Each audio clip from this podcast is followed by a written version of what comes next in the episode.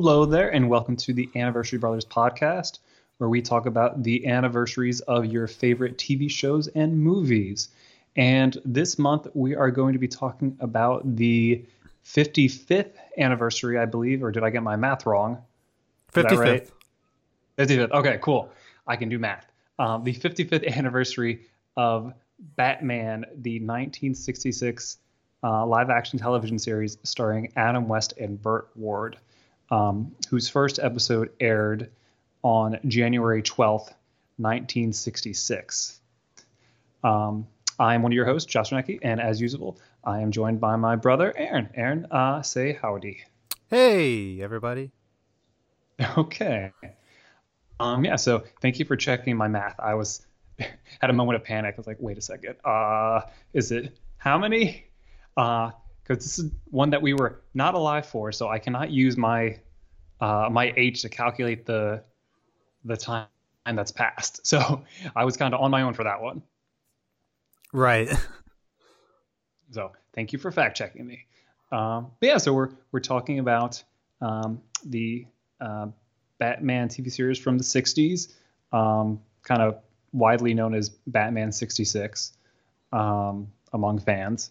And this is kind of a a good companion to the film we talked about this month, since we talked about the anniversary of the Green Hornet, since that was another um, property that had a, a, series out at this time that, as you were talking about before we started, had some ties to this series as well.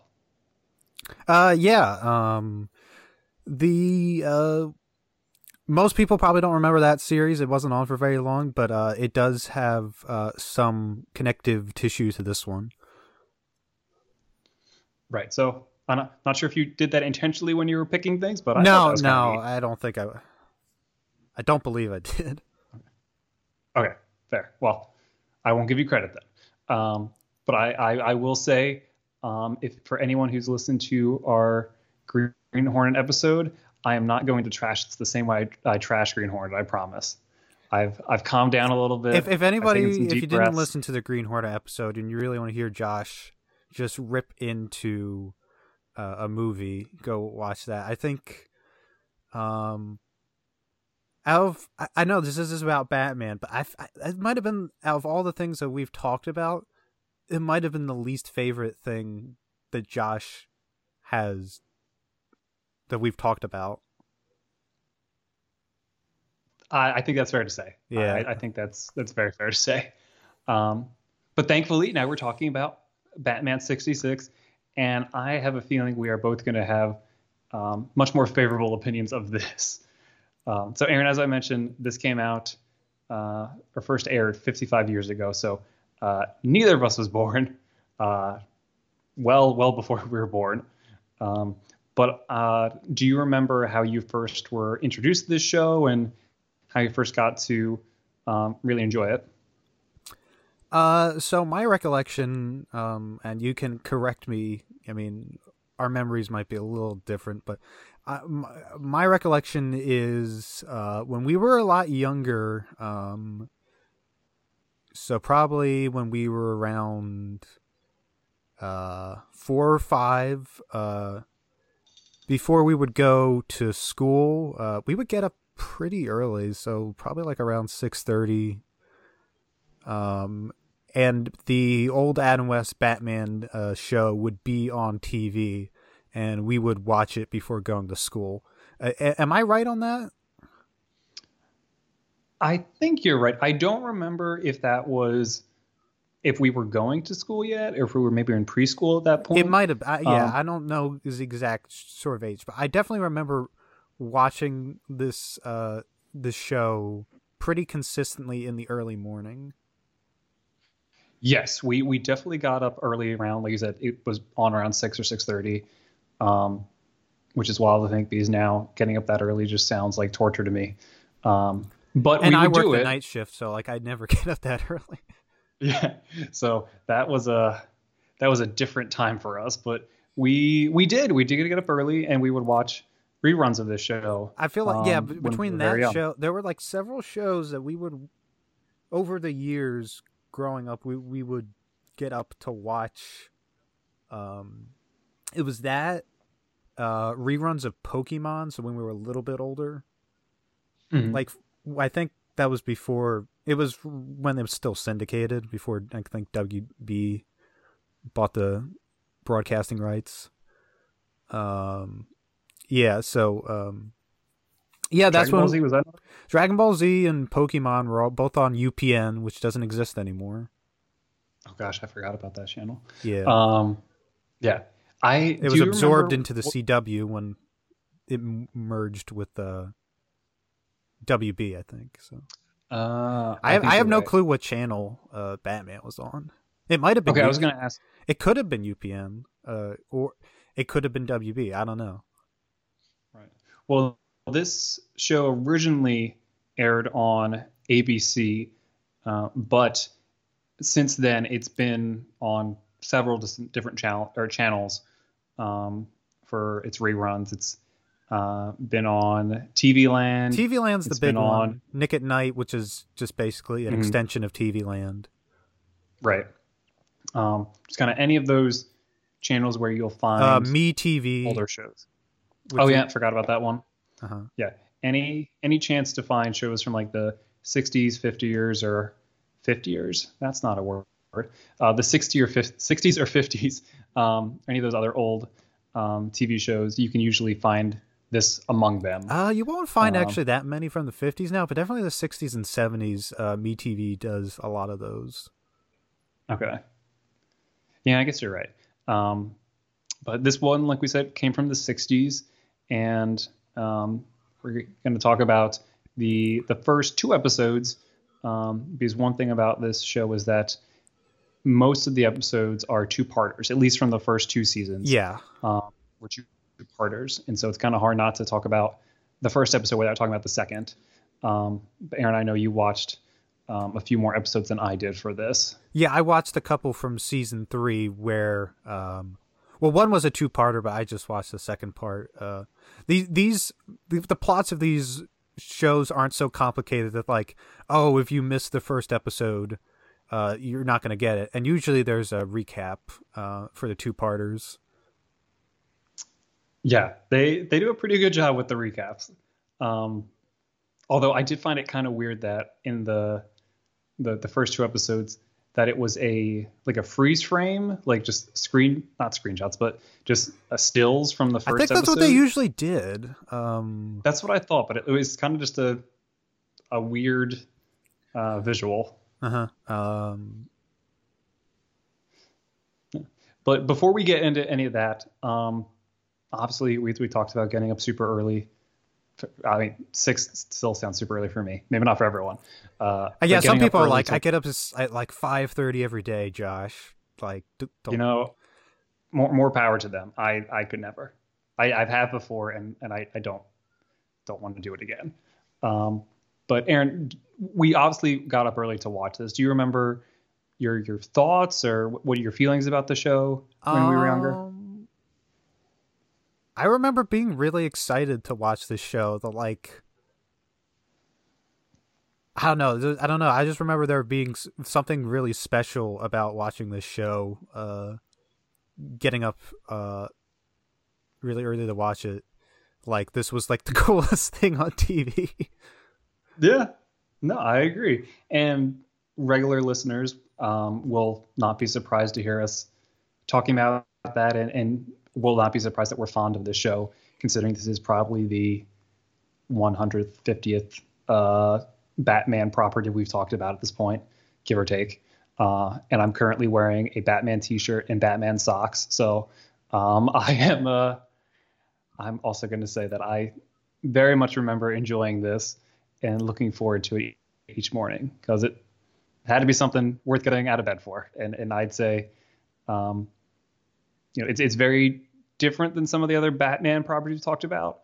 Um, and you know, we talked a few months ago about uh, Batman the animated series, and I would say that that and, and this show were really our first introductions to the character and the, and the things that made us fall in love with Batman as a character. Right. Um. I mean, there are really three things: those things, and the uh, Joel Schumacher movies, first Batman Forever, and especially Batman and Robin because that was the one that we owned on uh, videotape. Yeah, I, I want to say we maybe watched this animated series a little bit before we watched. It, it's um, it's hard to tell. Schumacher I mean, obviously, movies. yeah. Um, obviously, we were really but, into Batman at a young age. Uh, there's a picture. Uh, you know, Armand has a picture of us as Batman and Superman. We're only probably like four years old or three, uh, so we were really into mm-hmm. all that stuff. I mean, again, also when you're that age, you kind of get dressed up in whatever your parents decide. So one year they dress, she dressed us up as two pumpkins. well, I mean, it's classic. You have to. Yeah. Uh, but but thinking of when we could, uh, when we were old enough to uh, request Halloween outfits, I remember we chose to be Batman and Robin for, I believe, fourth grade. Ooh, mm, no, I I think you're off by a few years. I think that was like uh, was like kindergarten, but was it kindergarten, first I, grade? It was definitely elementary school. I remember that, yeah. but I know it was the uh, the the Schumacher outfits from from Batman and Robin. Yeah, yeah. I don't know. I'm just yeah. So, mm-hmm. but yeah. Um, so, yeah, do you want to uh, give a a brief summary of uh, these first two episodes of uh, Adam West Batman? I would be more than happy to. Yeah. So the first two episodes, um, which, um, as I mentioned, that they're kind of two parters. So they would air um, one night after the other. And so the the one that aired the first night was Hi Diddle Riddle, and the second was Smack in the Middle. Um, they they often will and, be puns or rhymes with the titles. Right. Um, and so those came out on January 12th and January 13th, respectively. Um, and in those uh, two episodes, you um, watch the Riddler, played by Frank Gorshin, um, basically finding ways to outwit Batman and Robin, um, and also um, find kind of just zany ways of tricking them, including a lawsuit, uh, kidnapping Robin, and um, replacing that Robin with a uh, a fake Robin, and so just a bunch of hijinks in order for him to to best Batman, um, during which he uses a series of ridiculous riddles to give Batman clues, and then he and Robin have to try to figure them out to figure out where to go. Um, there's a lot in there also, but I think that's the the broadest description I can give of it. I think that's a, a pretty good summation. I like. I was going to mention the lawsuit thing, but like they they hardly talk about it in the whole like it happens, and then they're like uh, the rest of the plot is more important than that. He basically yeah, actually, he, can, go ahead. Well, I was just gonna say that that's one of the the big things that stuck out to me was how they bring it up and then they drop it. But I think that is so fitting and in line with the rest of this show um, and in these episodes is that they're like the, the the plots and the, the plans of the villains are are meant to be silly and are meant to be ridiculous and so you're you're not supposed to take it too seriously and so the fact that you basically forget about the lawsuit is kind of you know in line with how the show works yeah i mean it's this uh it's all kind of a vehicle to get to like the big fight scene at the end mm-hmm. or or like yeah. usually have a couple fight scenes if it's two-parter but there's sort of like the detective and, stuff and the action. Like those those are the the highlights of the the episodes usually. Oh yeah, and and, and well, usually ga- and the gadgets. Right, right, and and I, I like that you mentioned those things because those are a few of the things that um, I really enjoy about this show is is how much it leans on the detective work of Batman. Um, as we've mentioned some of our other podcasts, uh, the idea of Batman being the the world's greatest detective is sometimes forgotten, um, and sometimes simplified into just look, I've got this gadget. But this is a Batman who really does do a lot of um, detective work to figure out his his nemesis, nem, nemesis, uh, nem, nemesis. I had it right the first time. Um, their their plans. Um, but as you mentioned, there's also lots of tools and gadgets, all of which have to have. Yeah, bat, bat. Um, you know, so- bat copter, bat. You know, uh, bat Bat shark laser. repellent. The the one that got me from these first two episodes was the bat hook. Like it's literally just a hook that he attaches to the side of a building so that when Robin cuts off the bars on a window, they have someplace to hang the bars so they don't come crashing down to a civilian. It's just just so calls it the bat goofy. hook. It's like why does Batman happen? Uh huh. Yeah, and and and I'm that, that's the thing about this show. It's like it's it's meant to be campy. It's meant to be goofy, um, and it is such a such a different take on Batman than most people are probably used to from the last um, 20 years of Batman properties. Yeah, I mean, any you know, that that, that that's probably a, a good description of the last twenty years at least. Um, And I mean, we've we've talked about how you and I both really enjoy some of the more recent um, interpretations of Batman. Like we we both love the Christopher Nolan films. Um, I know we enjoy the uh, Arkham series of video games. Uh, not necessarily as keen on the more recent portrayals by uh, Ben Affleck, um, but this is just the polar opposite.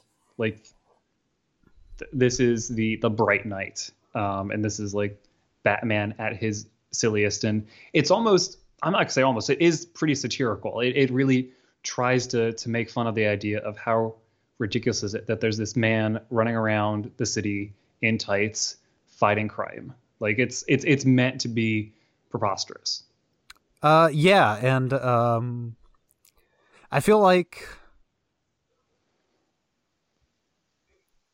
I don't know. It's just it, I, I I'm thinking of it now as like that they could get I. I guess comic books and like fandom were like a different place back then. Like this is pre this is like pre Comic Con, I think. I know that Comic Con started until like the seventies. Like there was no like really established like fan base. But like I can only imagine now if like Batman had been a esta- was established character, they had never done anything like this before. So he was like, oh, he he was always serious, you know. Uh, there was no phases in the comics or this show where he was sillier, and like they Mhm. came out with this now, and people, I can only imagine people like, how dare you treat Batman as a joke? yeah but because like Batman wasn't even uh 30 years old um as a property yet he's like recently is just re- like I think past the 80 80th anniversary mark. There was still a lot of like uh stuff they could like kind of fiddle around with. And just because like there wasn't like maybe that vocal fan base community to be like oh you can't do this. And it's just it it was a different time. The 60s people had uh, a different sense of humor and yeah.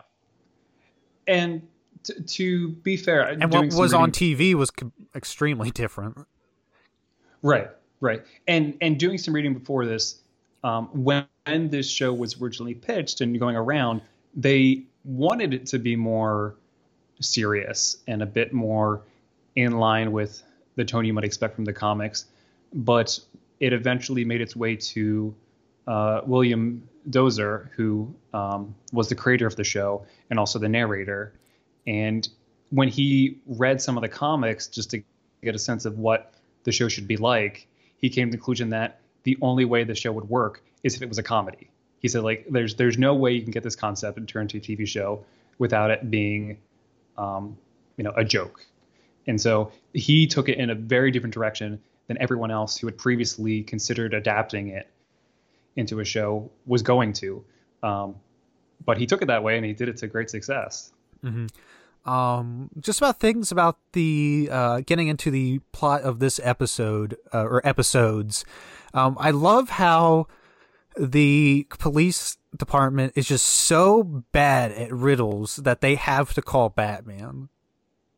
Yeah. It's like it was just they like don't even I, attempt it. Yeah, was just like I, I, I got nothing. We got to call Batman, and Commissioner Gordon has to make his little speech. It's like we don't know who they are under the masks, but we need them now more than ever.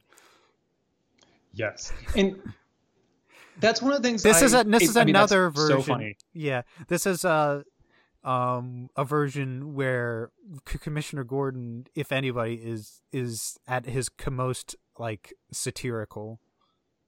Yes, yeah, played by Neil Hamilton. He is very much. When when you think of uh, Commissioner Gordon, you think of you know, uh, the guy who played him in um, the animated series, or uh, Gary Oldman. You think of these very serious, you know, takes, or or or you think about the comics. You think about the you know extremely influential imp- interpretation. Uh, in Frank Miller's Batman Year One, but then you just have this like completely bumbling version um, right? Who I guess in some ways is sort of like the the one in the Burton Schumacher movies, uh, played by Pat Hingle.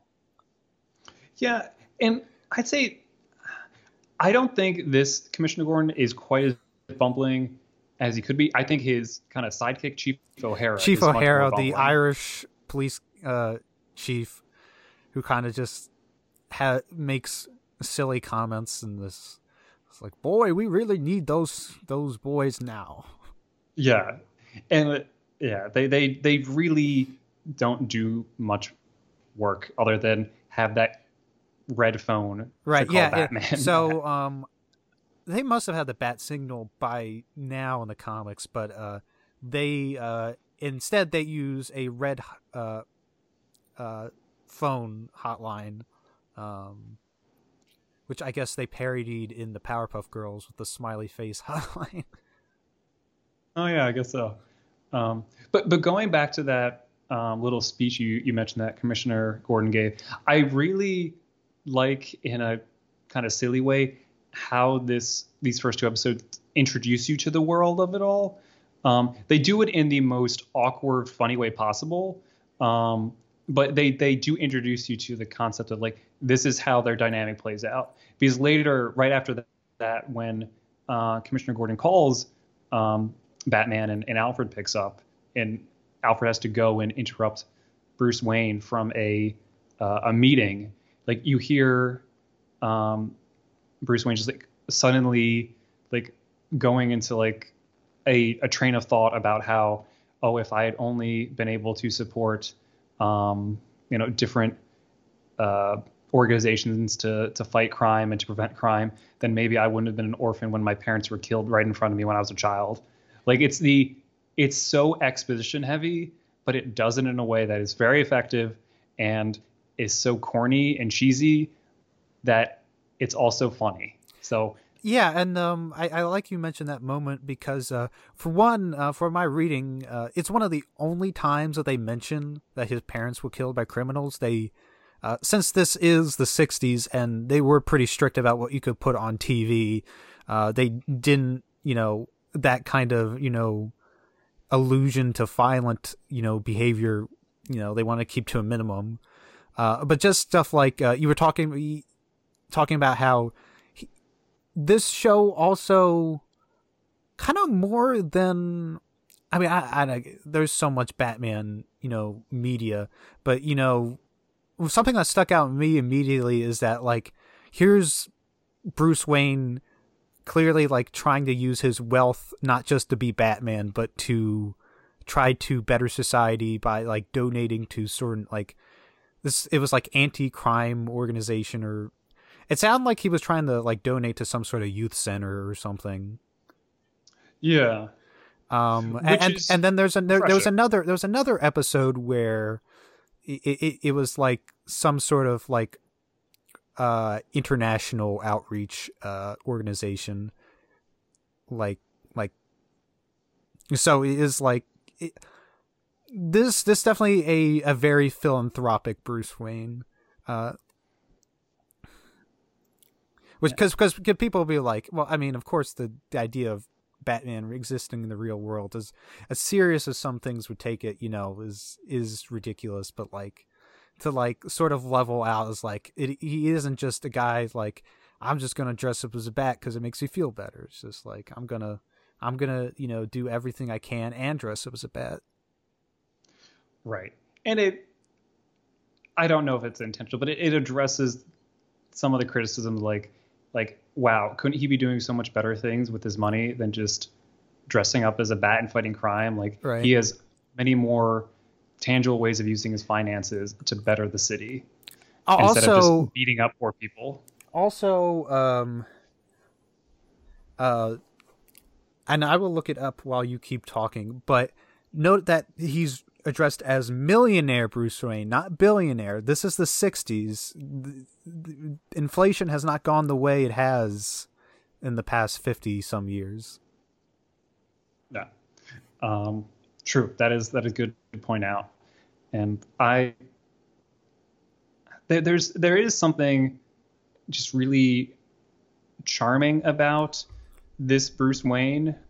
Um, as, as soon as you meet him, Adam West does a, a really great job with the comedy in this, but he also just is so suave um, as Bruce Wayne. And there, I, I was reading that they originally cast him as Bruce Wayne because he was in, and and I I believe this is true from what I read. Um, he was in like uh, like a Nestle commercial, like a Nesquik or whatever commercial, um, as like a James Bond esque um, character called I think it was Captain Q. Um, I'm gonna have to check that, but it was like that's where he got his yeah Captain Q in a, in a Nestle Quik television advertisement. Um, so it was because he had that kind of James Bond feel in a commercial that he got, got this role, and I think you instantly feel that um, mm. when you see him and when you see him interacting with everyone else. And I, I mean, it's it's very apparent why they hired him. Oh, right. I, I agree too. He does have a sort of uh, suaveness to him. I just looked it up, and this is just you know a website. Don't you know take it as like official. According to this, uh, uh, a dollar or million dollars in 1966 would be about. Uh, so a million dollars would be eight million today. So that's not as much as I thought it would be, but still, uh, th- this is also before like pre, you know, uh, Microsoft where people were making things that everybody uses, so they make a billion dollars and stuff like that. But yeah, it's just it is weird to hear millionaire Bruce Wayne since we've gotten used to Batman being so much richer. Um, but that actually yeah. does tie into uh, uh, later when we talk about the lawsuit. So when they first try to capture the Riddler, it's all staged. Um, he points a prop gun at somebody. It ends up being fake. Uh, it ends up being a lighter for some reason. Yeah, just it, that's just part of the riddle. It's just part of the riddle. They they apparently missed a part of the riddle. He was going to light somebody's cigar or whatever, and uh, he takes a photo of it. It says, "I'm suing you for you know defamation or whatever." Um, and they he charges he he sues him for a million dollars. So if Bruce Wayne only has um let's say ten million dollars, then charging him for a million dollars is quite a lot for Bruce Wayne. Yeah, yeah. At first, when I heard that's like, oh, that's nothing. Like, you know, Bruce Wayne's like super rich, and I mean, he's still pretty rich, but this would be a little bit of a a bigger hit on him. And and Alfred mentions, you know, like, hey, like you still have the money, but Bruce does respond. It's, it's like it's not about the the money. It's because he would have to um, reveal his secret identity and it was tarnish his um, his reputation as a crime fighter that he tried to place someone under false arrest and then he was tricked. Right. Um. Yeah, which is I I found it really surprising that they went for that idea of I'm going to uh, sue you in the very first episode. That's just yeah, that is that's that so is- silly, but that's that gives you a good feel for what the series is like. Yeah, um I just for uh I guess comparison, I watched an episode where uh where the Joker and Catwoman uh get caught by Batman, uh ask for a lawyer, and then Batman tries them in court. Bat- yeah, Batman's the, the the prosecutor. Interesting. Yeah, but this Uh, is a this is this is a Batman who's very uh other versions of Batman are like very much a vigilante. He's outside the law, but you know, maybe Commissioner Gordon, you know, looks the other way. Um they make it clear in this series he is a deputized uh agent of the law. He is uh he is technically following everything by the book. And Yeah, he, he he- he's he says he's that directly. he he's he uh he's he's like everybody has rights under you know the constitution and laws and it's just it's such a again different take on batman would be like uh you as as opposed to like in uh Tim Burton's Batman where Joker's henchmen are in the factory and he just drops a bomb on them Right. I I like or or, or Ben Batman Affleck's as- Batman Right. who brands I- I like criminals who get Batman killed in is- prison. Mhm. If if you think of the like the the the Dungeons and Dragons kind of Oh, yeah, no, I- Yeah, um, like breaking down like their alignment, like this is definitely a lawful good Batman. Like Uh, he he repeatedly mentions like, um, you know, it's important to uh like follow traffic laws and to eat your vegetables and to do your homework. Like he is all about following the rules. right. As opposed to like some like, um, the other ones kind of border depending on the version between chaotic good and chaotic neutral. Right, right. But this is a, a very buttoned up Batman um, who I just thinking of uh, the the I don't want to say news, but the, the the talk recently that in the the new Snyder Cut Justice League that Batman might drop an f bomb. Like that, this is like the furthest from that. like I, I I can imagine the closest this Batman coming to that would be like like oh golly shucks or that's more of a Robin thing to say. Right, right. Um, Um, but that does bring us into Robin. So you talked, we talked about Batman, who you know he's very, you know, uh, very in charge, very uh debonair as Bruce Wayne, and then you know very like, this is how it's gonna be. You know, we're gonna take these criminals and put them in jail and stuff like that. You know, uh, but uh, you have Robin, who's played by uh Burt Ward, um, who I, I don't want to say that this is the version of Robin that like made people think Robin wasn't a cool character, but it probably is. He's very much a sidekick, and he's I mean, he is a sidekick, but um, Yeah. he's he is the all shucks. Uh, you, his big thing is usually saying "holy this, holy that," you know, "holy heartbreak," "holy, holy smokes, Batman." Yeah. usually some sort of you know pun. Um, Yes. He he is his ward. Um, they imply he's in high school. If I guess if he's his ward, uh, which is interesting later because when Batgirl comes, she's already graduated college, so that would make her older than Robin. Which usually they're around the same age in uh, uh, different media. But uh, right. but yeah, he's uh he's just like like it's just like a dorky kid. Right. If if Batman is like this lawful good James Bond character, then Robin is the epitome of like a, a Leave It to Beaver Boy Scout. Yeah, yeah, that's a that's a good description. Uh yeah, um and, And going back, oh, go ahead. Oh, it was just like uh, I don't know if it was this episode or other episodes when they solve the riddles. Uh, like Robin will like solve the riddle, and Batman will like congratulate him and give him a handshake. Oh, I I love their, their dynamic. Oh, he's like, They "Good work, just- chum." Gives a s- strong handshake. every time Batman calls Robin old chum, I just had this stupid smile on my face because I thought it was so funny. Uh, and yeah, and it's there's very much like a, a mentor role to it, which is, I mean, not uncommon with Ben, but it's it's nice in that Batman will will give him the opportunity to figure he's out sort of a like an apprenticeship, kind of, where like Batman is like the seasoned detective crime fighter.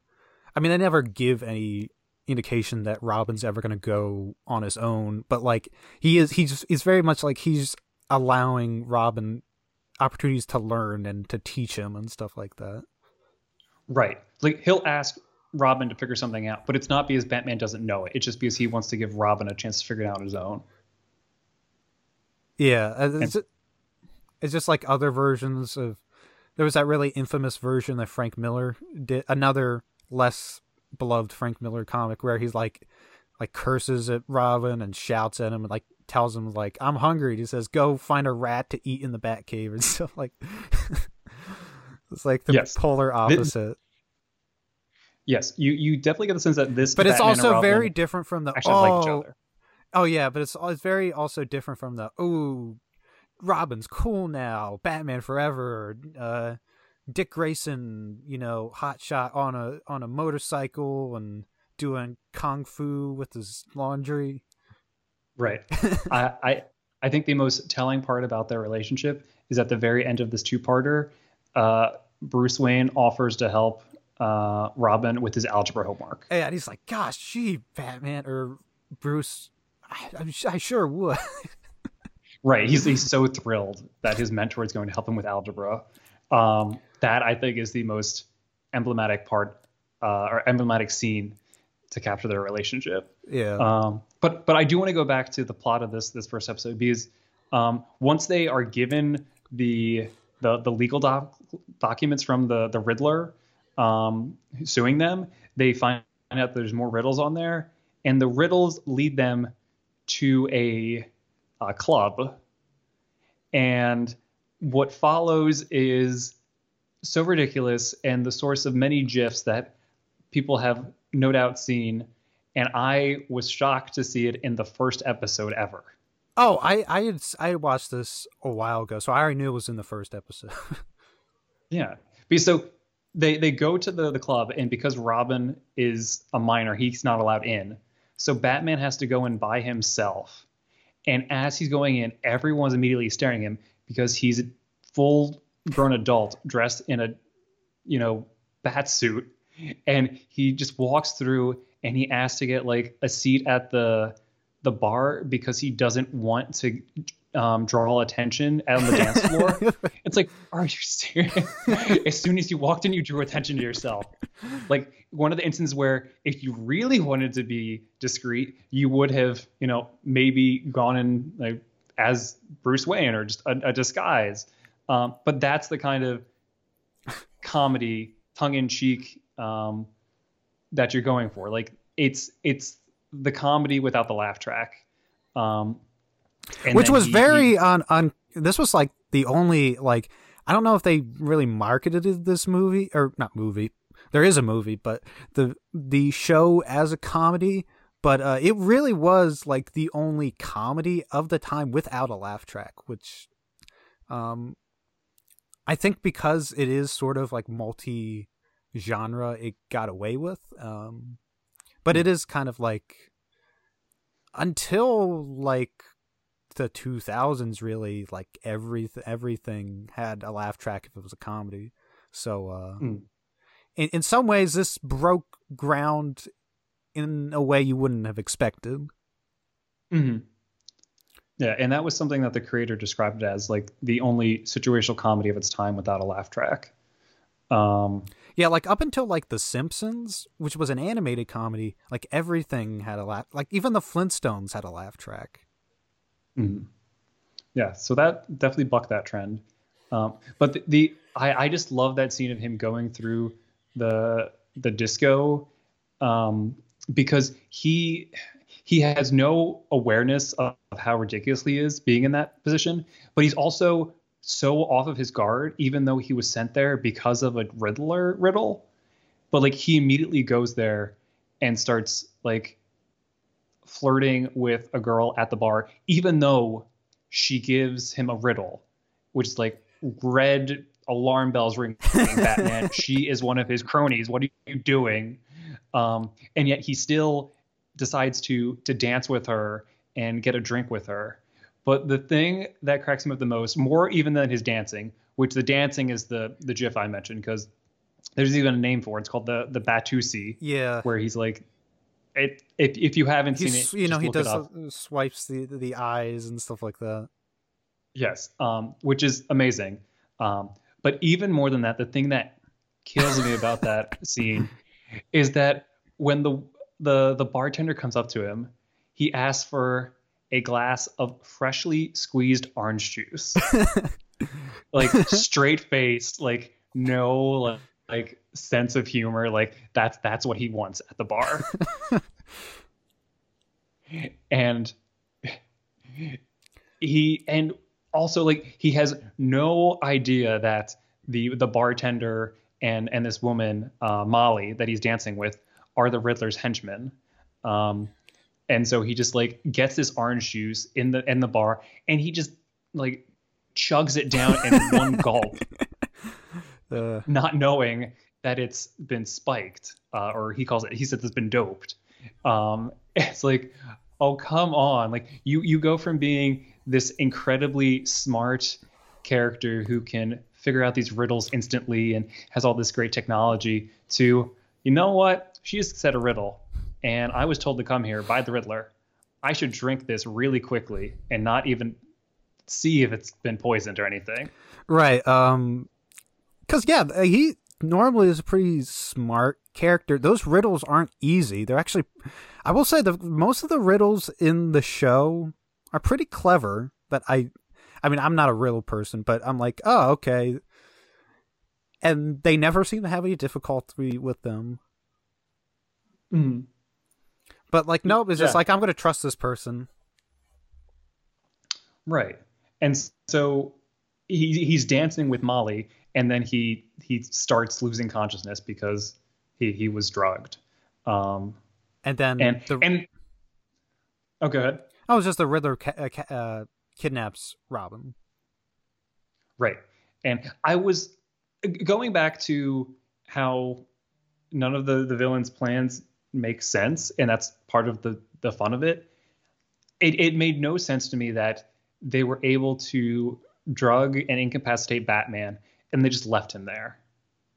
It's like, oh, okay, you've already sued Batman, and now you have Batman in a completely vulnerable position. Like Riddler, if if you want to kill him, this is your chance. You somehow fooled the smartest person in the world into drinking drugged orange juice from a bar, and you just leave him there. And instead, you kidnap his sidekick so that you can have this other convoluted plan to kill Batman, even though he was right there. Right. They could. He could have just poisoned it. He would have been dead there. right. Like Batman doesn't care. He's just drinking orange juice left and right. He's he's not paying attention. Never just and, never saw an orange juice glass he didn't like. No, he's just, it's like no, it's totally unsuspecting. It's like ah yes, orange juice. My what did you say he was companion. in a commercial for Nestle? Uh, Nesquik. Yeah. Oh, they should have had him in a uh, Tropicana or whatever was orange juice at the time commercial. Yeah, could have been called. Somebody back. should do a cut of that. It was like Tropicana have Batman just stumble over and fall. I'd I'd watch that. Um, um, I will um, say something. There are two things from that situation. He, so he captures Robin. Um, the first is, um, and you get this obviously throughout the rest of the series because this the series took place from 68 into uh, early 68 to early uh, or 66 to 68 uh, so mid to late 70s um, so like the 70s oh 60s darn it. Maybe i drank some doped orange juice. I'm getting everything wrong. Yeah. Uh, but um, so it took place during the '60s, and like the '60s style is very apparent when he walks into that uh bar and nightclub. Just like the fashion yes. and the dancing and the music, uh, stuff that like uh you would never see anybody stuff you would never see anybody wear now you would see in like a museum or fashion museum yes. i don't know uh it is a time capsule. Sure. It is a time capsule, which is it's it's fun in, in, a way. It it adds it adds a level to it that you know people watching in the '60s would have just been like, um, the most amazing thing about that would have been if they had a color TV. Mm. And a lot of people didn't have a color TV for a very long time until like our mom said she didn't have one until like she got married. And that was she got married like the end of '79. So, uh, uh, but yeah. So there was that, and the the other thing is the humor of the situation of Batman trying to start the Batmobile, and the cops having him roll down the window and said, "Batman, you're too intoxicated. you can't drive." yeah. Just like the preposterousness of Batman being in that situation was like, Batman, you've had a little too much. You can't drive. and to which he like offers no like he's about to protest be like oh no officers you're right. You're right. Uh, um oh and and he is going because there is the the bat signal going. So oh you, so there is a bat signal you, you sure all right because yeah, the bat signal's he, in the uh in the credits. Okay but they don't they use the phone usually so.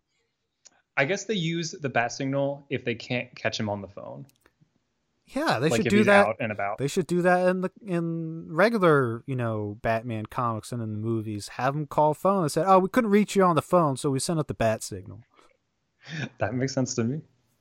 Um, but yeah, th- that that is so funny um, to have just Batman being told, "Yeah, you're you're in no state for this, buddy." Or or, or nowadays um, it would be Chris, Commissioner Gordon tweeting Batman on his yes. he, was, he his direct messages.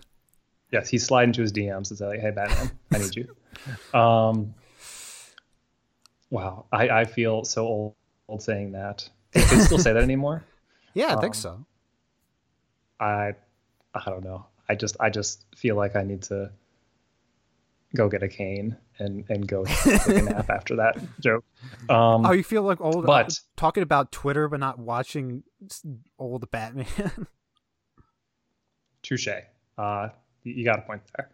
Um, but a- as you mentioned, um, that first episode ends with um, the Riddler and his gang kidnapping Robin. And we get to the second episode in the two parter, smack in the middle, where Riddler and his uh, henchmen have made a uh, a mold of Robin's face to create a disguise, and then um, Molly, who had met Batman at the bar, uh, and she's played by uh, Jill St. John, um, who and she was also a, a, Bond girl. She was oh wait, she was in American Diamonds Bond Forever, girl, right? she was in, Diamonds Forever. Yep, she played Tiffany Case, the first American Bond girl. That um, is a really bad. that's a really bad movie. yeah, but just say you know she's uh you know a pretty well known actress, I'd say. Um, but she dons the Robin disguise. Um, I could only imagine then, being Robin. I would be so insulted. It's like, yeah, we'll just have the woman dress as him. I, the thing that got me is how when she she comes out and she's wearing um, like a duplicate of Robin's outfit, yeah. and but she still hasn't put on the um, like the the mask yeah. that, that looks like Robin. Um, and like you can honestly tell that it's um, that it's still uh, Molly. It's it's still um, the same actress underneath Robin's outfit. Uh-huh. And then as soon as she puts the face on, it's like, oh, and now all of a sudden she is very clearly uh, Burt Ward. She is no longer still Jill St. John. Right. Like, it just and yet she poses so so very goofy. like kind of womanly. this is kind of funny. I, I- I'll just say Burt Ward does a good job, um, like trying to do some mannerisms that Yeah. um, Molly was doing ahead of time. Uh, but it's it's so silly. And and going back to how none of the um, the bad guys' plans make sense. The the Riddler had Robin captured and did not take off his mask to try to learn his secret identity. Instead, he goes through this convoluted or convoluted process to make a Robin mask, even though he doesn't take off Robin's mask to make the mask. Oh, that's a good point. So it's mask on mask on mask. uh-huh. It is just ridiculous.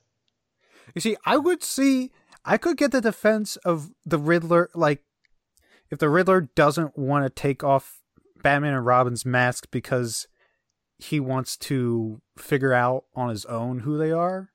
But, like, there's, that's not at play here. But just, like, in, like, if we're talking about different versions of the Riddler being, like, having to outsmart Batman, trying to be the smartest, and try to figure out on his own who Batman is. But, Right. That's this is just a Riddler who loves to do riddles um, Uh, to get attention.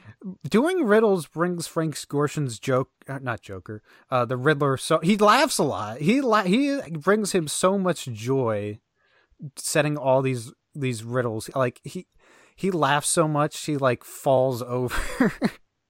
He is like he's in the the museum and he knocks over uh, a vase because he can't contain himself. he just he loves putting these riddles and messing with Batman and Robin.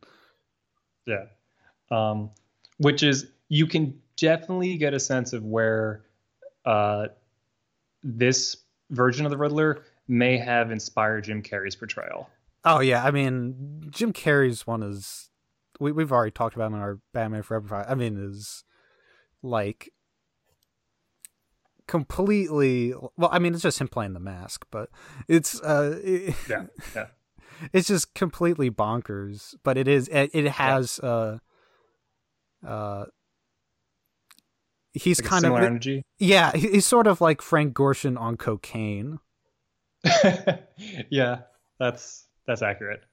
Um, but yeah, in in the episode, so Molly uh, is wearing the Robin disguise and um, manages to get rescued by Batman, who uh, seemingly does not suspect a thing, and takes her back to the Batcave, um, where she um, then holds him at gunpoint. To which Batman admits, "Oh, I knew it was you. I could tell there was a um, there was something wrong about the mask you were wearing, and I've somehow managed to uh, make your gun unusable." Um, and it's just so silly. But what what happens next is somewhat horrific. I I'm gonna would say it's like Uh, scarred children across America. Right. Because Molly freaks out, un- understandably, because she's in Batman's lair and um, has lost her only weapon and doesn't know what to do and has no way of contacting the Riddler or the rest of her gang. Um, but what she does is she, for whatever reason, starts like climbing up a ladder that gets to the um, like the atomic pile that powers the Batmobile and she immediately like starts losing her balance so that batman has to go up and try to rescue her and she slips or is unable to to stay balanced and she falls to her death in this atomic um you know engine or this yeah. atomic yeah it's like what she just Like, this- completely there's- she just suddenly is vaporized or whatever. Right, like she falls into a nuclear reactor and is dead. and and it's like, what? I wasn't this show took a hard turn. it and then the the most cringy but also hilarious part is Batman's response. Is like he's staring down at where she fell and he he's like torn up and his comment is, "Oh, what a way to go go." It's like Batman. Now is not the time for a joke. A woman just died in your basement. like, what are you doing? it's like this is not a time for a go-go dancing joke, Batman. Like, what? What do you mean? You uh, like, yes, you didn't purposely kill her, but you that's kind of your fault. yeah. Uh, like, I don't know. Did that strike you as weird? You see, um, because I had like a sort of mine is like a taped version, so I wasn't sure if that was an imperfection on the video. If he really did say "go go," I was like, oh, he did say "go go." I th- I wasn't sure if it just skipped it, like a like a record, and he's he said "go" twice by mistake. Uh, no, he he laments her death with a joke. Yeah, uh, it's it's it's punning is no joke. Punning is is life in Batman. well, and, and I was reading that this is one of the few instances that a character dies in this show.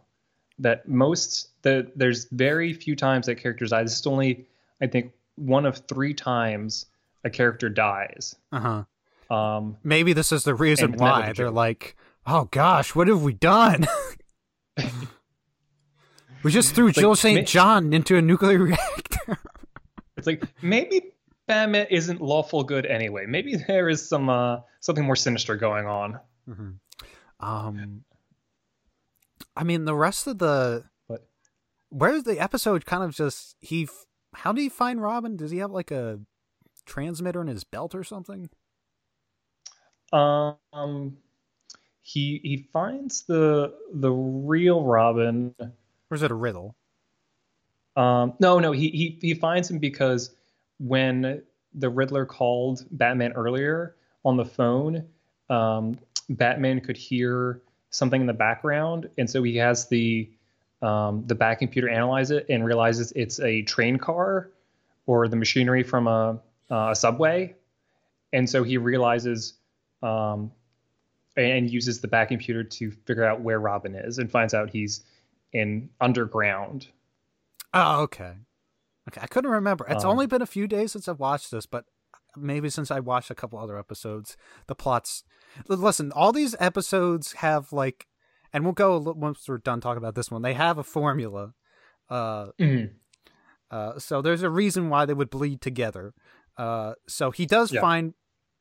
They do eventually, you know, find the Riddler and have this big fight, which um I, am gonna say there have probably been plenty of shows, uh, probably a lot of cartoons that have parodied all the fight scenes of Batman where they're clearly, you know, they're throwing a punch, but they're clearly not connecting. Um, and there are these big onomatopoeia. I think I'm using that correctly. Mm-hmm. Uh, words on screen. So like pow and whiff and biff and crunch uh, mm. I it's my understanding actually at the time this was considered a very violent show, and like there were like parents groups that were like, the show and all these westerns are too violent. even though they clearly never make contact. Yeah, even though they, they clearly never make contact. These shows are too violent. Yeah. Yeah, uh, and the you know the go 25 years later later people are like Mortal Kombat is too violent. yeah. No, the even the action in this is, is so comical. Like where you have um, Batman being um, like held by like five henchmen and like Riddler lining up to punch him, and then Robin just like launches himself at them, and they all fall down. It's like it's it is not choreographed at all, really. I mean, it is. I mean, it is, but, but it's, it's, like it's not well choreographed. But like, again, the nature of the show, I don't think they're like got to get this fight scene perfect. You know, you know, they did a hundred takes of this one punch by Batman because they wanted it to just look just right. Right. This is not the uh the hallway scene from the first season of Daredevil. This right. is uh this is much this better. is something very different. I mean, it's it's much funnier, and and that's the point. I think Mm-hmm. Um, Um, but yeah, so the Riddler um, ends up trying to make a getaway, and he um, seemingly dies after he um, pulls out his gun and shoots um, in the mix in the midst of this um, laughing gas, um, and it explodes. oh yeah, can we talk about the laughing gas? out. Because the laughing Yep. gas plot, where he steals all those uh like museum stuff or whatever, it's very much a Joker plot. I was gonna say that too. Is that, that that's Earlier one of my they- they criticisms? Yeah, he does have a little. Um, I don't know. At least in this episode, he kind of he, he uses laughing gas and makes everybody in the museum laugh by telling jokes. Feels like it should have been reserved for the Joker. Yes, it, it very much feels like the Joker with riddles, and that is one of my criticisms of how the Riddler is sometimes written, um, like especially in Batman Forever, um, but also to a degree in this. Yeah, he's. I don't know why that was the move. Um, that was odd, Uh-huh. and he's wearing a an elephant mask because he's trying to steal this giant stuffed um, woolly mammoth. It's And- topical. I mean, I guess it's it's appropriate for the situation, but um, so he the Riddler um, seemingly dies after he shoots his gun and there's the explosion, um, but his body's never found, and he comes back in other episodes, so he obviously survives. Uh huh. Um, there is, uh, and I want to get a little bit into some of the different uh, villains of the show because there are many. Uh, we we've talked about the Riddler for only like an hour. There's like three dozen villains in this show or more. I mean, the show had hundred and twenty episodes, so it's probably more than that. Um, so Frank Gorshin, he played the Riddler in season one he was having like contract disputes or something with uh, ABC. Um, John Astin from uh, Addams family. Addams Family played the Riddler in season two, and then Okay. and then Fra- they got Frank Gorshin to come back for a couple episodes for season three.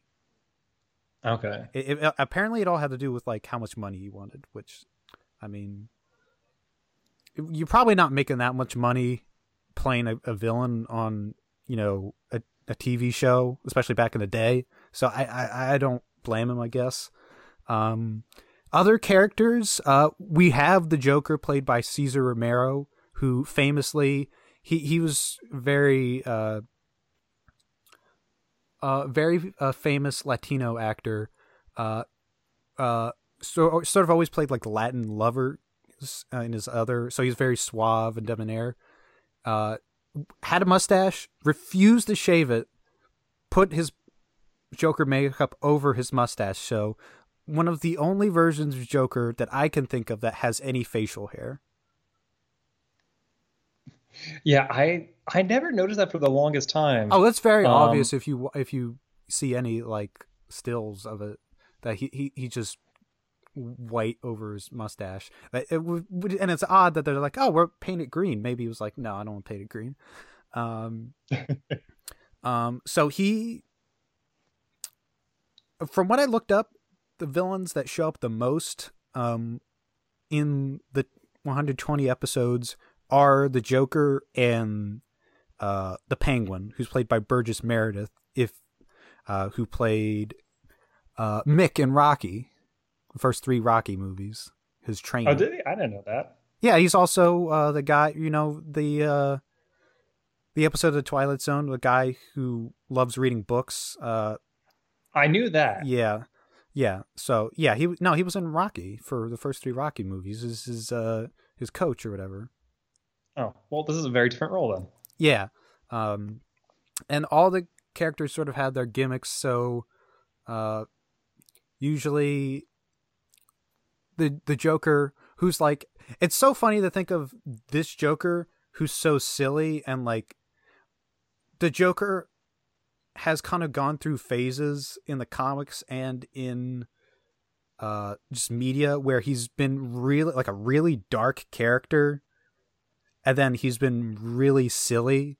So this is Mhm. his version definitely like the silly like less threatening type. I mean obviously he's still the villain where you know everything, you know the most menacing thing he does is, you'll you know oh, I'll wrap Batman up in all these confetti streamers and stuff like that Mm. or I'll throw a pie in his face or something like that. Right. He's And- and- and- very so- dedicated to his. You- like you think about like when you get to like uh the Joker in the late 80s until now where he's like the Joker is an absolute monster of a person. Where this he's just like he's a criminal who's really goofy. Right. Yeah. You you could not have him more be more different than the Jared Leto or the um Joaquin Phoenix. Oh yeah, I'm like this is like compl- again uh, that, that's more recent versions of the Joker. Yeah, yeah. Um but but in some way I find that kind of refreshing because I sometimes I get tired of how depraved they've made the Joker over the years. Um I think the best balance of it I mean is this and like there's sort of I would say there's probably an element of this in the animated series Joker where he is definitely more and especially in things like uh, Batman Beyond Return of the Joker, he gets into the darker side. But he is like the this is goofy Joker. He's not like the like like done so many inhumanly cruel things that like like I can't believe like he's done some of these things. He's just like this is a guy Right. who one episode he decides, "Oh, I want to have a utility belt or I want to Hmm. have a Joker mobile."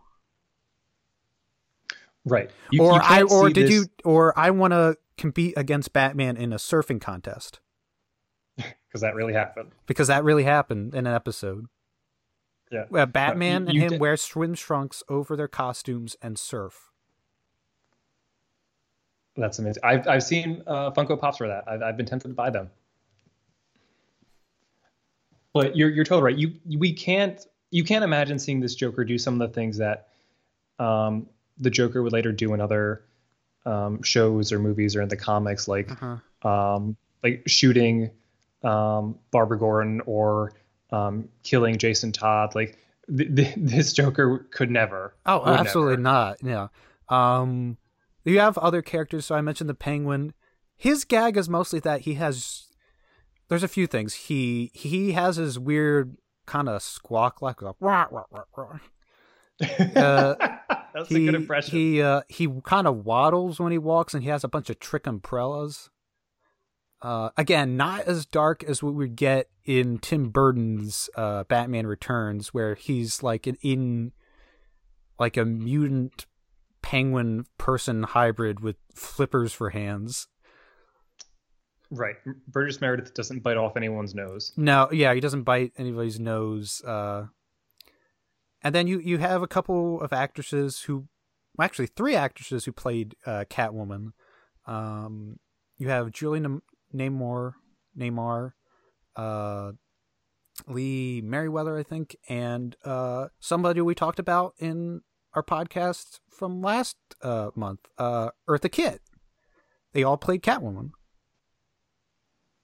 Yeah. So it was a, Um, a and role that uh, went around. this pretty kind of she's uh, Catwoman is sort of bounced around between sort of like anti-hero the hero to villainous. She's definitely a villain in this. Um she still has the uh sort of uh uh odd relationship with Batman. She's sort of I guess a you know criminal temptation or whatever, Mm. the femme fatale or whatever. Where she's she, she wants all she wants is Batman to throw himself at her, but she knows but Batman is too committed to justice. Uh, actually, Eartha Kitt was uh, her, her being uh, Catwoman.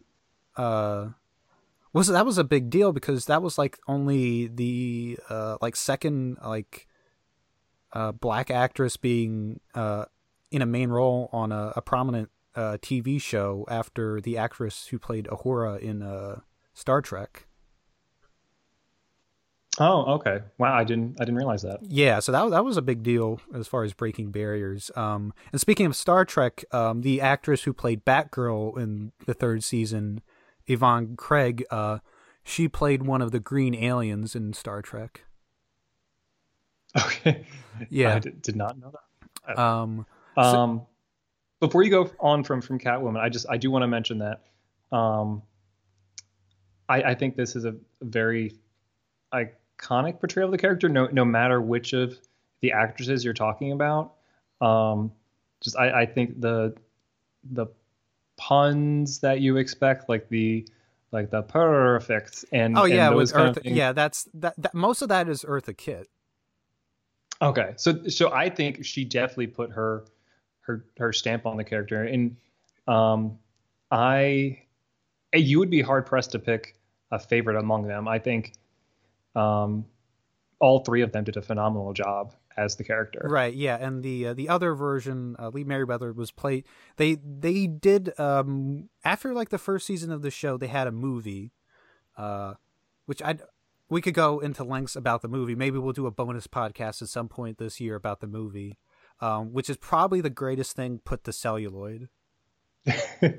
I can't I can't argue with that. Um, but yeah, uh, she she uh does some stuff too. She has some like purring stuff too, but it's uh, definitely Eartha Kitt uh with the puns. But yeah, with uh with uh Batgirl, they introduced so the ratings were falling in season three. They introduced Batgirl, who had been introduced in the comics a couple years earlier. Uh, this is the version of Batgirl. She's uh Barbara Gordon, so uh Commissioner Gordon's daughter. Um, um, the episode that she's in is actually really interesting, uh, which I watched a couple hours ago. Um, so you have the Penguin who kidnaps Barbara Gordon because he wants to force her to marry him so he can have uh, criminal immunity because you know her dad's the police commissioner. Um, but it's interesting because she, while she's being captured, she breaks three uh, free and is sort of like trying to like hide the fact that she, you know, her secret identity. So it's like, oh, we got to save Barbara Gordon, but she's already saved herself. Uh, okay. Um, and it, it, it's I, I don't know, it's a fun episode. Um, you you see like all her things like uh, oh she works in the library and and there are there are a lot of weird things. It's like Penguin's like I'm gonna kidnap you and I'm gonna hide you in the the place that nobody would look, the apartment right next to you. no, the last place anybody would look. So she just climbs over the the window uh window and goes into her apartment and gets her Batgirl costume. uh and uh I don't know, just a lot of fun things. Um a, a, a, kind of a thing about the, the for the series for the rest of it is like the Batman and Robin don't know who she is, but uh, Alfred uh, learned who she was, but he he made a promise to Barbara to stay silent, uh, so she could keep uh. crime fighting. Um, and, and just there's there's weird things. So you uh, uh, like even like Alfred like punches the penguin in the episode. It's like it's just a lot of uh, crazy stuff. Um, I was reading somewhere that um, that the character Batgirl though was not allowed to actually punch people. Right. She um she had to do kind of like high kicks um and kind of hit people with objects, which for, for some reason there was some sort of kind of double standard there. Um, though when they asked uh, Yvonne Craig about it, she said she was still like said, "Oh, a lot of young girls, you know, talked to me, and they said like, oh, you know, I really looked up the Batgirl, which is really cool." Um, yeah, I mean, I, I think this is a iconic character, and and I really Um, like her performance as she's like very like she's very coy with Batman and Robin's like, oh, like you guys don't know who I am, but you know, uh, she's a very capable crime fighter still. I like her performance a Mhm. lot. Uh, I think she yeah, was I, good at- I watched some clips, and Uh, I, I, agree. think, uh, and I like actually that um, this version of Bat. I mean, again, her hairstyle is so '60s with the like big beehive or whatever. uh, but this version, she actually. So Batgirl usually has red hair, and this the red hair is part of her costume because Uh, usually she's a brunette. The okay. actress So is. So it's kind of like almost like the, the the Batwoman costume in the the current CW show. Yeah, it's just not like literal red hair, but R- uh, right, right. Um, but yeah, um, this that so season three was the season they they had done you know two shows a week. Season three they switched to just weekly, and there were fewer multi-parter episodes. Um, and usually what would happen is the villain for next week would have a te- or would have a little tease at the end. So they'd be like, Mm. Uh, at the end of the Batgirl episode, the Riddler shows up, but it's just a tease for that next episode. Okay. Um, with season one and two, like I said, there was usually a cliffhanger in between them, and they have like the most absurd way. Usually, Batman and Robin are in a situation that they're going to die, Mm. and then it's like tune in next tomorrow to see how they uh uh How they escape. Uh, yeah, escape. In in one of the other ones, the penguin has them tied up behind a shooting gallery in a carnival. He tells Chief O'Hara and Commissioner Gordon, he gives them umbrellas that they think are shooting like fake ammunition uh, with real guns. And he says he, he tells them to shoot. And you're like, oh, how are Batman and Robin going to uh, escape this. And then in the next episode, they just kind of like uh, swing their way out of it, and like it, the bullets hit the soles of their feet. And they said, "Good thing we were wearing our bulletproof shoes or whatever." and it's just like, are you kidding me? There's just there's so many ridiculous moments, um, and we could go we could go into uh like like again with the movie where it's like oh oh no the we're ma- magnetically tied to this uh you know this buoy out in the ocean and there's a torpedo coming towards us good thing this is dolphin heroically sacrificed itself to save our lives yeah. It's so th- funny. there's just stuff like that all the time so um usually when they show i don't know what they do now but usually when they would show this show on um tv they would usually do both if they would usually have like one night and they do both two parts. Um though i mean if you want to do it in the spirit of the show you would have it on one night and then the next night you'd have the other one. But uh Yeah, and when I was watching um, this these first two episodes um, that we talked about, um, Bree Bree mentioned um, that it, it's so bingeable now uh, because of that cliffhanger. Like if if you were watching it now, you would so easily just get lost in it. Um, because I mean, when you have a cliffhanger like that, it's so hard to wait. Um, so yeah, if you want to do it in the spirit of it, I can imagine wanting to wait. Um, but I don't know. It's, I mean- it's so tempting. I mean, I can only, especially if it's if it's like, let's say you buy this show, and you're like a parent who's like, I'm gonna, you know, I think my kid will enjoy this. Like the kid is gonna have no patience because they're gonna, they're not gonna see through the the silly formula of, they'll be like, oh, Batman is in danger. I need to see how they, how he gets out of this one. You have to play the next episode. Right. Yeah. And Kids in the days yeah, it- knew it- patience. They wa- they waited a day. oh my goodness. Now you're the one who needs to Yeah. get off his porch and stop yelling Yeah. at the kids on his lawn. Uh, Um, it is it is very formulaic, but there is something very comforting about that. I think, and it's it's not you're not watching this for the the plot. I'd say like you're, you're watching it more for the humor, and you're watching it more for just the I just the, the general feel of the show, um, which there's is a, just there's, there's a really wholesomeness to it. Ex- exactly. That's that's the perfect word. Um, it is wholesome, um, and I think that is really the the biggest draw for this, and um, we, which is not something you usually hear associated with Batman. Right. Um. Yeah, uh, and I really, like I said, I honestly think, I mean, there are various. I mean, I depending on the age of your kids, I would think the animated series is also a great way to get your bat if you want to get your kids into Batman. This is I mean some of like the I guess antiquated like the facts that it's set in the 60s might be a little like why are people using, you know, phones that have cords on them and stuff like that.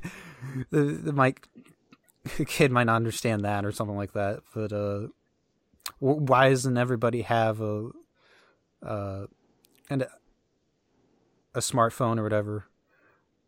But uh, i think this would be a good starting point if you want to get your kids into batman. Oh yeah. And this is definitely i mean appropriate this is one of all you know this is how we started so. Yeah. Yeah.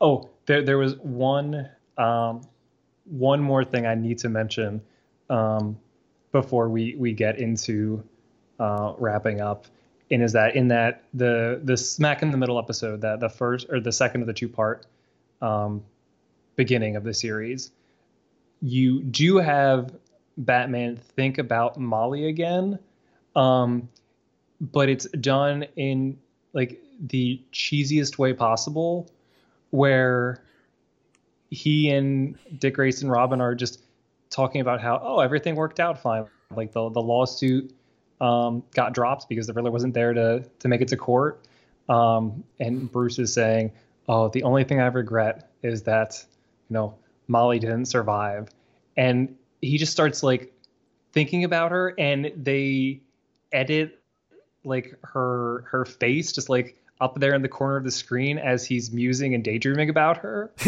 And it's so silly. Um and then um aunt harriet um played by uh madge blake who is dick grayson's aunt um comes in it's like who are you talking about? And bruce is like oh no one just two ships passing in the night. Like, Yeah. oh oh yeah the, like we, we didn't Bruce. mention the aunt yeah the aunt harry character is interesting because she's so protective of dick that they have to make up excuses uh, for where they're going so it's always like they're going fishing or something right It's like, oh, the the Yeah. I hope I hope the fish really bite this time, Bruce. Right. Yeah, that that is another element that I'm I know it was in the comics. Um she was in the but she- comics.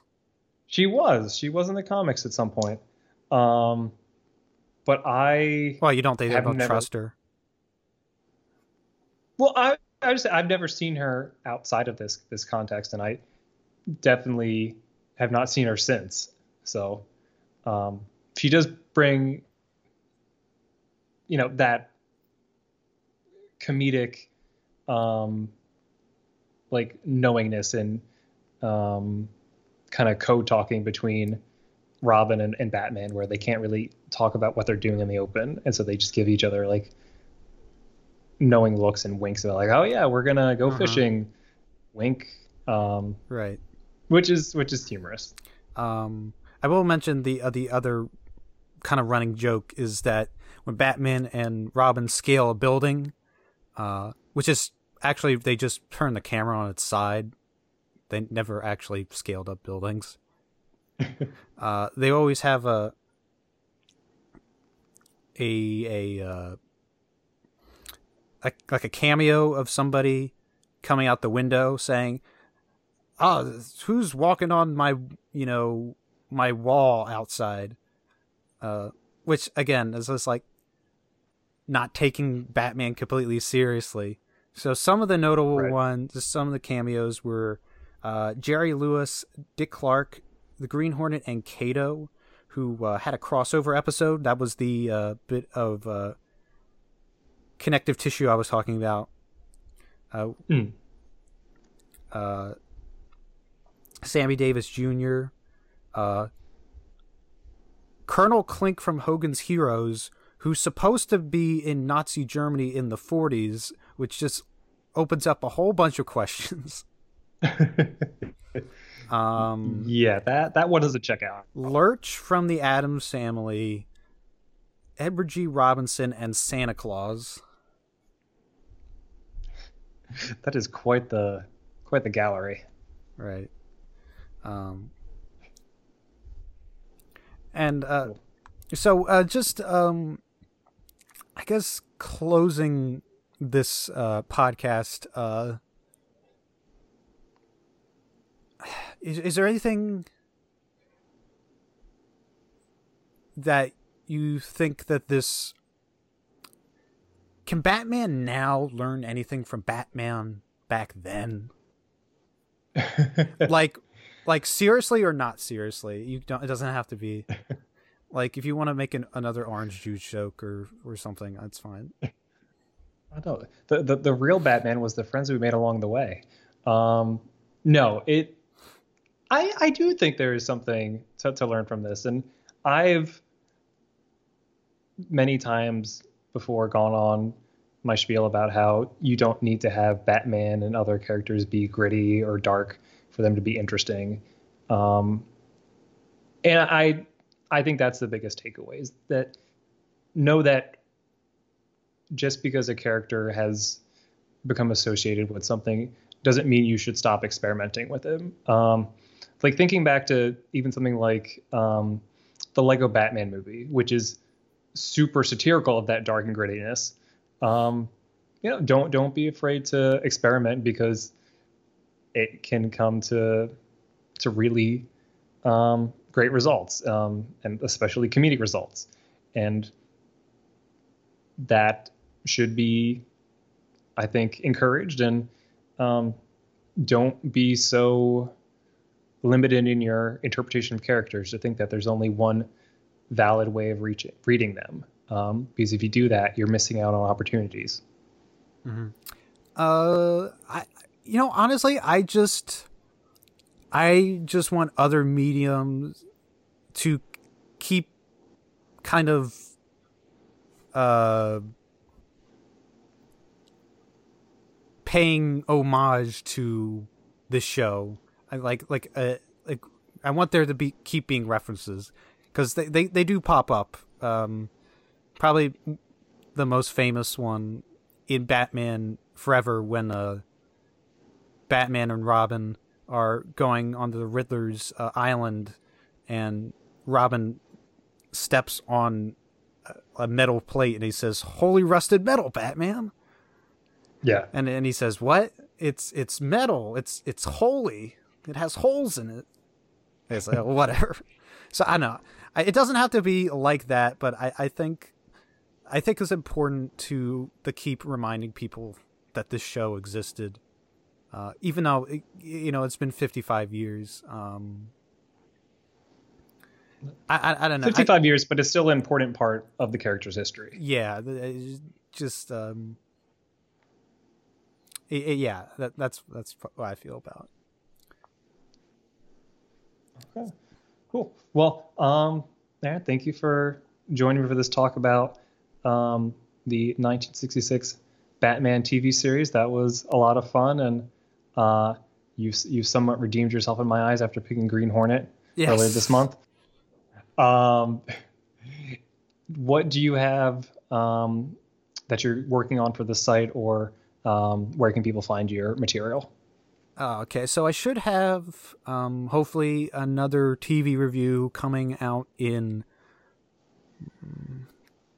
two or three weeks. Uh, I'm not sure exactly. I have to look at the time and when the premiere is. Um, yeah, uh, you can follow me um, on Twitter at Aaron Sarnecki. Um, a lot of times now, I'm just retweeting who won in the NFL playoffs. Uh, Josh's uh, Packers are playing this week, so wishing them luck. I am so nervous. Um, yeah, and then we have these podcasts um, to look forward to also each month, and um, I don't always always happy to see what kind of stuff you have written. So uh, make sure to to check that out on Aaron's Twitter. Um, you can also find his writing um, and mine on the Pop Break, um, where you can find the latest movie, TV, uh, music reviews, uh, news, and interviews, and any other um, information or updates you, you'd like to see. We also have a ton of different podcasts coming out right now through Pop Break TV and through the Breakcast. Uh, a lot of good stuff to listen to, including uh, Blurred Watchers, the Socially Distanced podcast. Um, goodbye to all that. Just a lot of awesome things to listen to. So um, you can find them here in this um, feed. Uh, but if you haven't listened to them already, definitely encourage it. Really good things to, to look out for. Um, Aaron, once again, thank you for joining me. This was fun. Yep. Uh, so everybody, just uh, stay tuned. Uh, you can find us same bat time, same bat channel. And remember, do not get orange juice from a bar.